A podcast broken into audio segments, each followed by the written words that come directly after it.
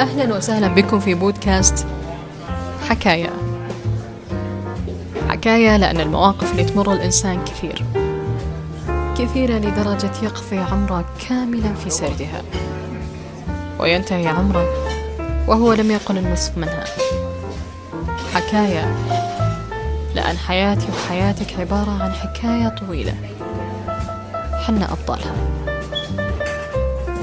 موضوع الحلقة عمر من المحاولة.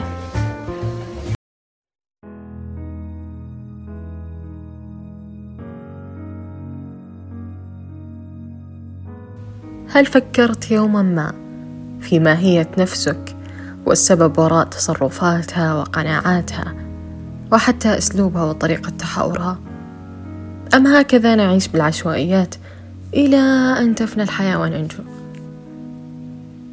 أشياء كثيرة حاولت تغييرها طوال حياتي في نفسي وشخصيتي وطريقة تجاوبي مع الأمور، وبالأخص التحكم في ردات فعلي.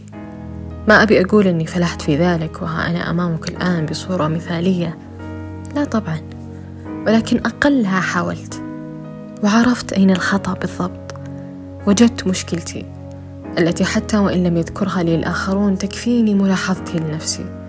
وهذا أعتبره شيء جيد جدا، أن تكون واعي لتصرفاتك وما تفعل، وتملك القدرة الكاملة على معالجة المشكلة قبل أن تتفاقم وتخرج من حدود سيطرتك. من وجهة نظري الشخصية، إن أكثر المشاكل شيوعا بين الناس هي مشكلة التمسك الشديد بالآراء وعدم التفتح لأي رأي آخر، واترك التفتح للآراء جانبا. عدم الاقتناع بأن لكل منا نظرة مختلفة هي المشكلة الأعظم الحقيقة. أشياء كثيرة يجب أن نعالجها في أنفسنا.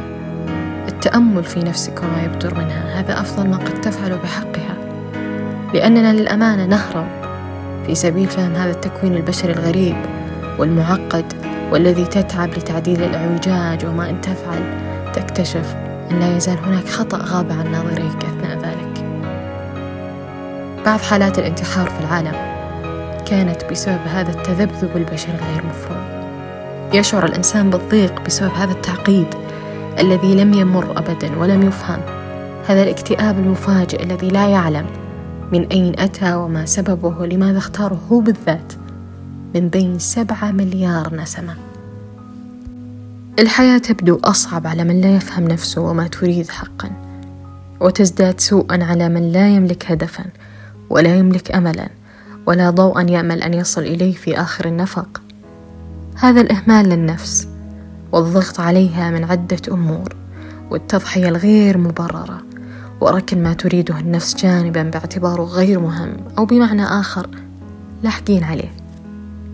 كل هذه التراكمات التي تجمعها على نفسك ولا تحاول تفكيكها وفهمها بشكل واضح وجلي ستكون أشد تعقيدا بعد عمر من الآن.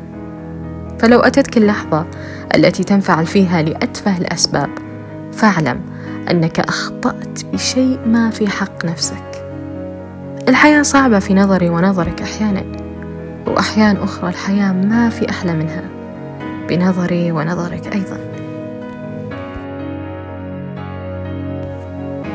وتعلم ما سبب هذه النظرات المختلفة أو الجهات المختلفة التي ننظر بها، هو مدى تهذيبنا لأنفسنا وإشباع حاجاتها، التهذيب الذي يجعلها هادئة وقنوعة وراضية بكل ما يأتي، ما عدا ما كانت قادرة على تغييره طبعا، والإشباع للحاجات التي تجعل من الشخص أفضل حتى وإن كان رغبة في المشي في الهواء الطلق. لا تستهين في هذه الرغبات البسيطة، هي من تشكل الفارق. صدقني إن نفسي غريب غير مفهوم، وكل مرة تضطرب فيها أدرك حقيقة واحدة، ألا وهي إن أردت الانتفاع من نفسك ومعونتها فأعنها أنت، لأننا بشكل ما نمضي متجاهلين حاجاتها وأمانيها، وحتى الأسلوب الجيد الذي تفتقر له والكلام الذي لم يوضع في مكانه. وبعد كل ذلك وفي أشد اللحظات ضيقا منها نريد منها أن تخدمنا، هي لم تأخذ منك لتعطيك. الأمر بديهي وسلس إن استطعت فهمه، إن أعطيت وقتك لتفهمه. لم نعش كل هذه السنوات ما بين تعثر ونجاح واكتئاب وراحة وشقاء هكذا. يجب أن نتعلم بعد كل ما نمر به، يجب أن نخرج بفائدة واحدة على الأقل، درس واحد على الأقل.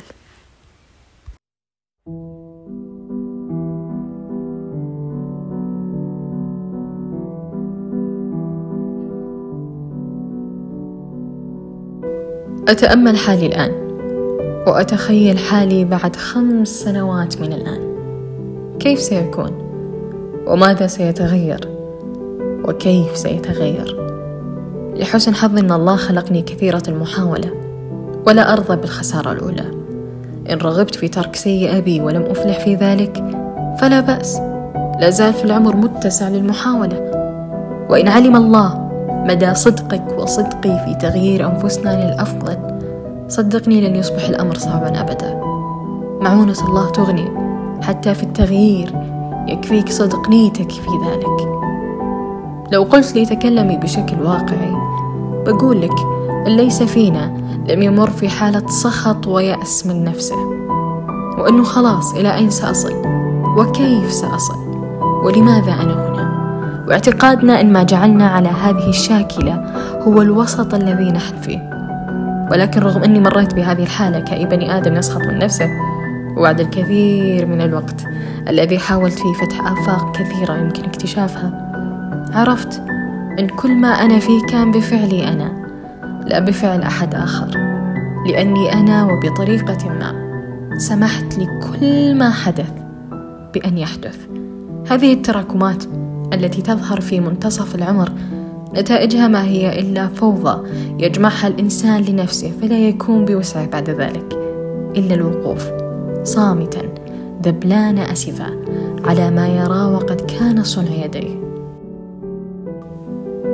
ولعلمك أنا من الأشخاص الذين إن جاءهم إيجابي في عز هذه الفوضى التي يقع فيها لا يفرح، لأني أعرف مدى هذا اليأس من الذات الذي لا يتحول إلى أملا بكلمات خرجت من متفائل لا يائس يقولها من محض تجربة.